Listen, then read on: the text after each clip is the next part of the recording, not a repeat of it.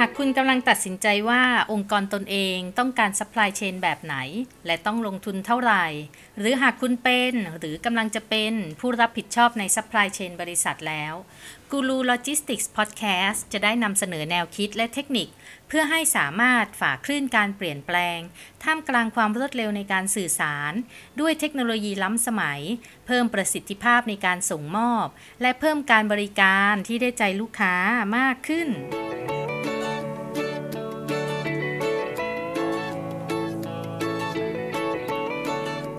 สวัสดีค่ะ ยินดีต้อนรับสู่ Guru Logistics Podcast กับอินทิราสิทธิเวชหรือเรียกแบบที่หลายๆท่านเรียกกันว่าอาจารย์เดียค่ะ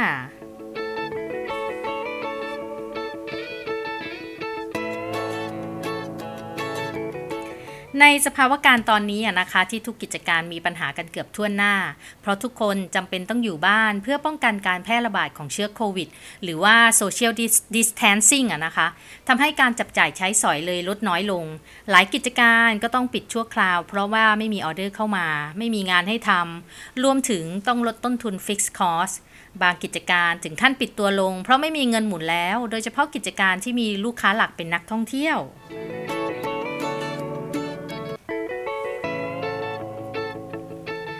กิจการไหนที่กำลังพยายามประคับประคองตัวเองให้อยู่รอดได้จนจบเหตุการณ์ก็ขอเอาใจช่วยนะคะ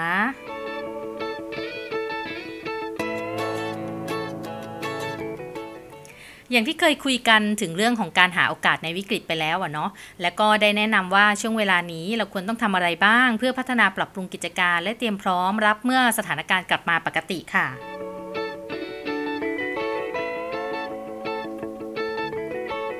วันนี้ก็เลยอยากถือโอกาสมาคุยเพิ่มในเรื่องของการปรับปรุงพัฒนาต่างๆนั่นแหะอย่างแรกที่ควรต้องทำก็คือการสร้างมุมมองใหม่ๆ เพื่อใช้เป็นแรงผลักดันในการลงมือทำลงมือปรับปรุงโดยไม่อิดออด หรือว่ากังวลว่าจะทำไม่ได้ หรือว่าทำไปก็เสียเวลา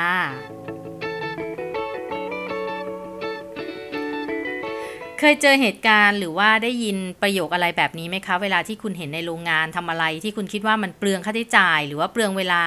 แล้วพอคุณไปทักหรือว่าถามเขาว่าทำไมถึงทำแบบนี้ล่ะ แล้วทำไมไม่ทำแบบนั้นจะได้ลดเวลาหรือลดค่าใช้จ่าย คุณก็มักจะได้ยินคำตอบกลับมาว่า ทีเนี่ยเราทำกันอย่างนี้มานานแล้วล่ะเราทำกันแบบนี้มานานแล้ว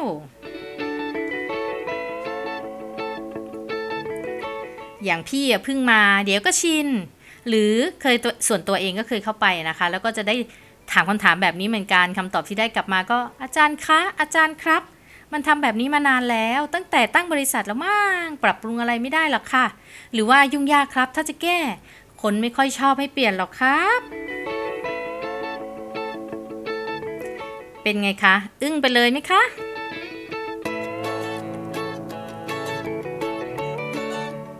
ไม่ค่ะ ไม่อึ้ง เพราะชินที่จะได้ยินแบบนี้ละค่ะ แต่สำคัญก็คือเมื่อใครก็ตามที่ได้ยินแบบนี้แล้วนะคะ คนคิดอีกอย่างหนึ่งแทนค่ะว่า นี่ไง ถึงเวลาที่ต้องปรับปรุงแล้วล่ะ ไม่ว่าจะเป็นการปรับปรุงกระบวนการเพื่อลดเวลา หรือว่าเพื่อลดต้นทุน เพราะถ้าปล่อยผ่านเลยไป โดยไม่ได้ให้ทุกคนเข้าใจอย่างแจ่มแจ้งว่าทำแบบที่ทำมาตลอดน่ะ มันส่งผลให้ต้นทุนมากขึ้น หรือว่าใช้เวลามากไปยังไง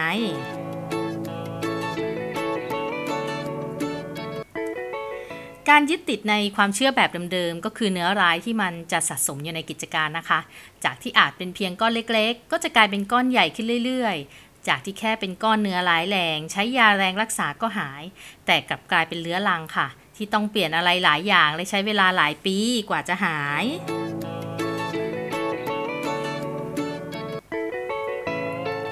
ในการบริหารจัดการ supply chain และ logistics นะคะ สิ่งที่เห็นบ่อยกับกับเรื่องพวกนี้เนี่ย ก็มักจะเห็นได้ในกิจกรรมของอะไรเอ่ยให้ทายค่ะ แต่แน่ๆคลังสินค้าและจัดซื้อค่ะ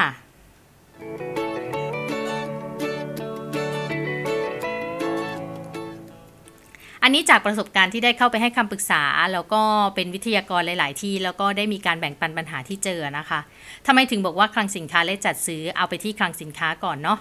คลังสินค้าเนี่ยเป็นจุดที่จะเห็นเรื่องของการทำแบบนี้มานานแล้วเนี่ยค่อนข้างเยอะค่ะ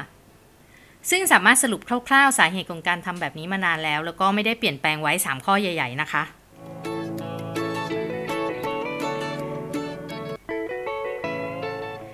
ได้แก่อะไรบ้างข้อหนึ่งเลยค่ะ งานที่ทำมันเป็นงานซ้ำๆเดิมๆทุกวัน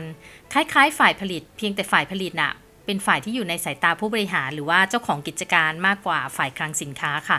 ทำให้ไอ้ที่ทำซ้ำๆเดิมๆของฝ่ายผลิตน่ะมันมีการไครเซ็นบ่อยกว่าฝ่ายคลังสินค้าที่ไม่ค่อยได้รับความสนใจมากเท่าไหร่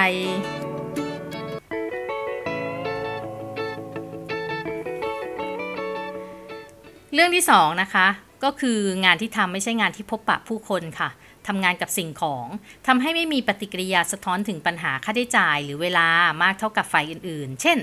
วางของตรงทางเดินก็ไม่มีผลกับใครนี่พอไม่มีใครว่าอะไรก็วางไว้ทางเดินกันเป็นประจำ หรือเก็บของผิดที่ก็ไม่มีใครสนใจอะไร คนทำงานคลังสินค้าเลยไม่ได้ตระหนักว่าวางผิดที่แล้วจะผิดอะไร ก็ทำไปเป็นความเคยชินกับการวางไม่ถูกที่ค่ะ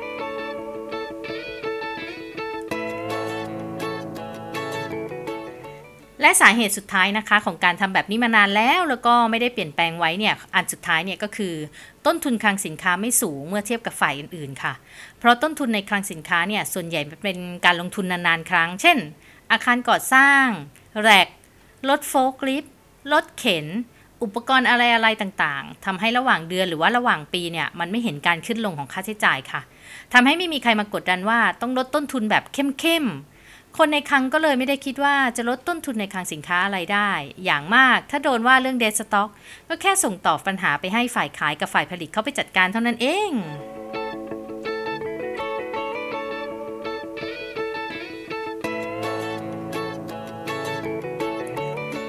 คุยให้ฟังแบบนี้หลายคนฟังแล้วก็อาจจะแบบหูแรง แต่จริงค่ะ มันคือเรื่องที่ทุกคนรู้อยู่แล้วนะ แต่ไม่ได้ติดใจอะไรกับมันมาก เพราะมองเพียงมุมมองเดียวไง คือมุมมองของคนทำงานทุกวันเท่านั้นเอง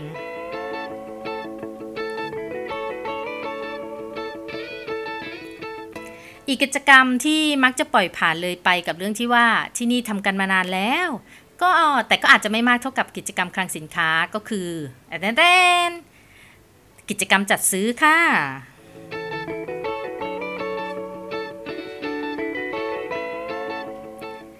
มันก็เหมือนกับกิจกรรมของคลังสินค้าเลยค่ะ ที่สาเหตุหลักๆ ไม่ต่างกันสักเท่าไหร่ เช่น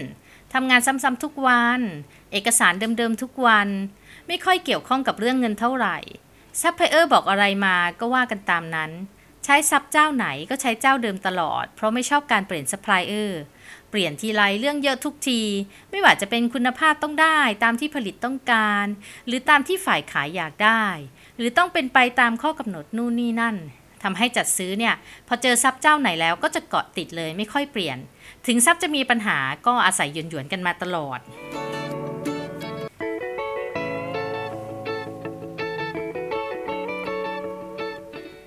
หรือจัดซื้อเองอยากจะเปลี่ยน เพราะว่าเบื่อแก้ปัญหาทุกวัน แต่มาสะดุดกับความคิดเรื่องความยุ่งยากที่ตามมาก็เลยพักก่อนก็เลยต้องพักก่อน ขอพักไปก่อนจ้า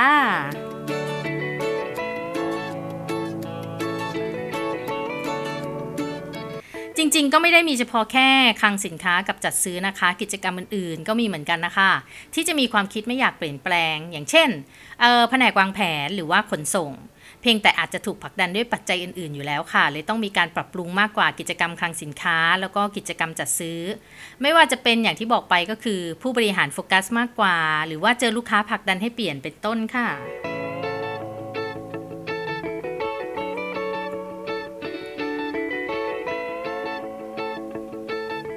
สิ่งที่ขอแนะนำนะคะ เวลาที่ต้องการลดต้นทุนกิจการในส่วนที่ไม่ค่อยได้ลด หรือลดเวลาการทำงานเพื่อเพิ่มระดับการบริการลูกค้าให้มากขึ้นเนี่ยมีอยู่ 2-3 ข้อค่ะ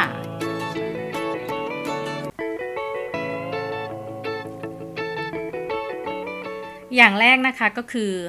ให้ใช้คนใหม่ๆ หรือว่าเด็กใหม่ ๆ มาช่วยคิดค่ะ เพราะว่าคนใหม่ๆ หรือว่าเด็กใหม่ ๆ เนี่ยจะไม่ยึดติดกับความเชื่อเดิมๆนะ หรือเกรงใจคนเก่าๆที่ทำมาก่อนแล้ว ทั้งนี้ต้องได้รับการสนับสนุนจากผู้บริหารและเจ้าของกิจการด้วยนะคะ ไม่อย่างนั้นแล้วก็เท่ากับคุณส่งพวกเขาไปขึ้นเมนเลยนะฮ่าฮ่า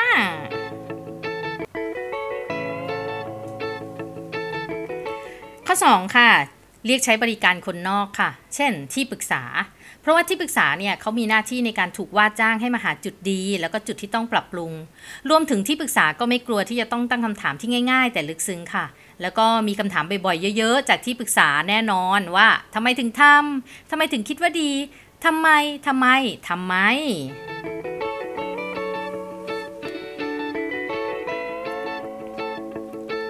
และก็ข้อสุดท้ายนะคะที่จะขอแนะนำเเวลาที่จะต้องการลดต้นทุนกิจการในส่วนที่ไม่ค่อยได้ลด หรือว่าลดเวลาการทำงานเพื่อเพิ่มระดับการบริการลูกค้าให้มากขึ้นก็คือ สร้างมุมมองที่หลากหลายให้กับคนทำงานค่ะ โดยการใช้หลักเหตุและผลมาทำความเข้าใจว่าสิ่งที่ทำอยู่ทุกวันนี้มันส่งผลอะไรบ้าง และถ้าเราเปลี่ยนมันเราจะได้อะไรดีขึ้น และไม่ได้อะไรขึ้นมารวมถึงการสร้างทัศนคติ การลองทำสิ่งใหม่ ๆ โดยไม่กังวลกับผลกระทบตอนที่กำลังปรับปรุงค่ะ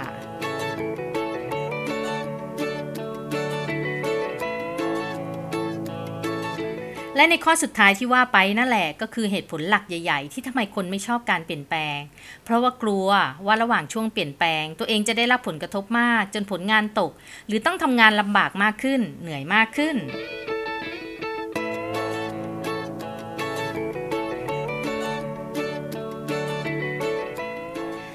สำคัญที่สุดที่ขอแนะนำอย่างที่ว่าไปแล้วนะคะ ก็คือต้องสร้างมุมมองใหม่ ๆ ค่ะ ให้เขาได้รู้ด้วยการไม่ตั้งคำถามว่าเราจะทำยังไง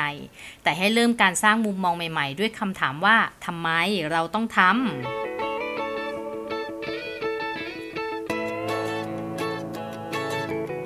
และสำคัญถึงสำคัญที่สุดก็คือระหว่างการปรับปรุงเนี่ย ต้องได้รับการสนับสนุนจากผู้บริหารหรือเจ้าของกิจการด้วยนะคะ ราะถ้าคนที่อยู่ในระดับสูงสุดไม่สนับสนุนเขาแล้วเนี่ย แล้วเขาจะลงมือทำไปทำไมในเมื่อทำไปก็โดนด่า ไม่ทำก็โดนด่า เลยเลือกไม่ทำดีกว่า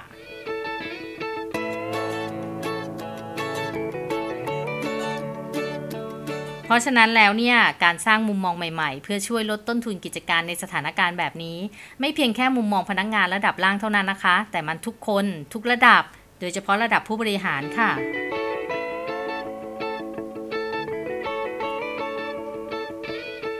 เวลานี้คือเวลาของการรวมใจกันเป็นหนึ่งเดียวในองค์กรเราค่ะ ให้กิจการอยู่รอดแล้วเราจะอยู่รอดค่ะ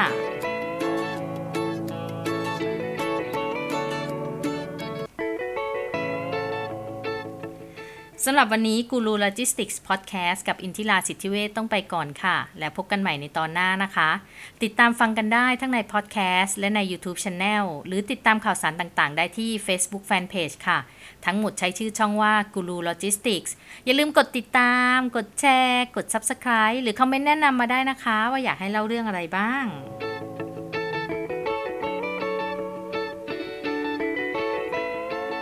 แล้วพบกันใหม่ค่ะ สวัสดีค่ะ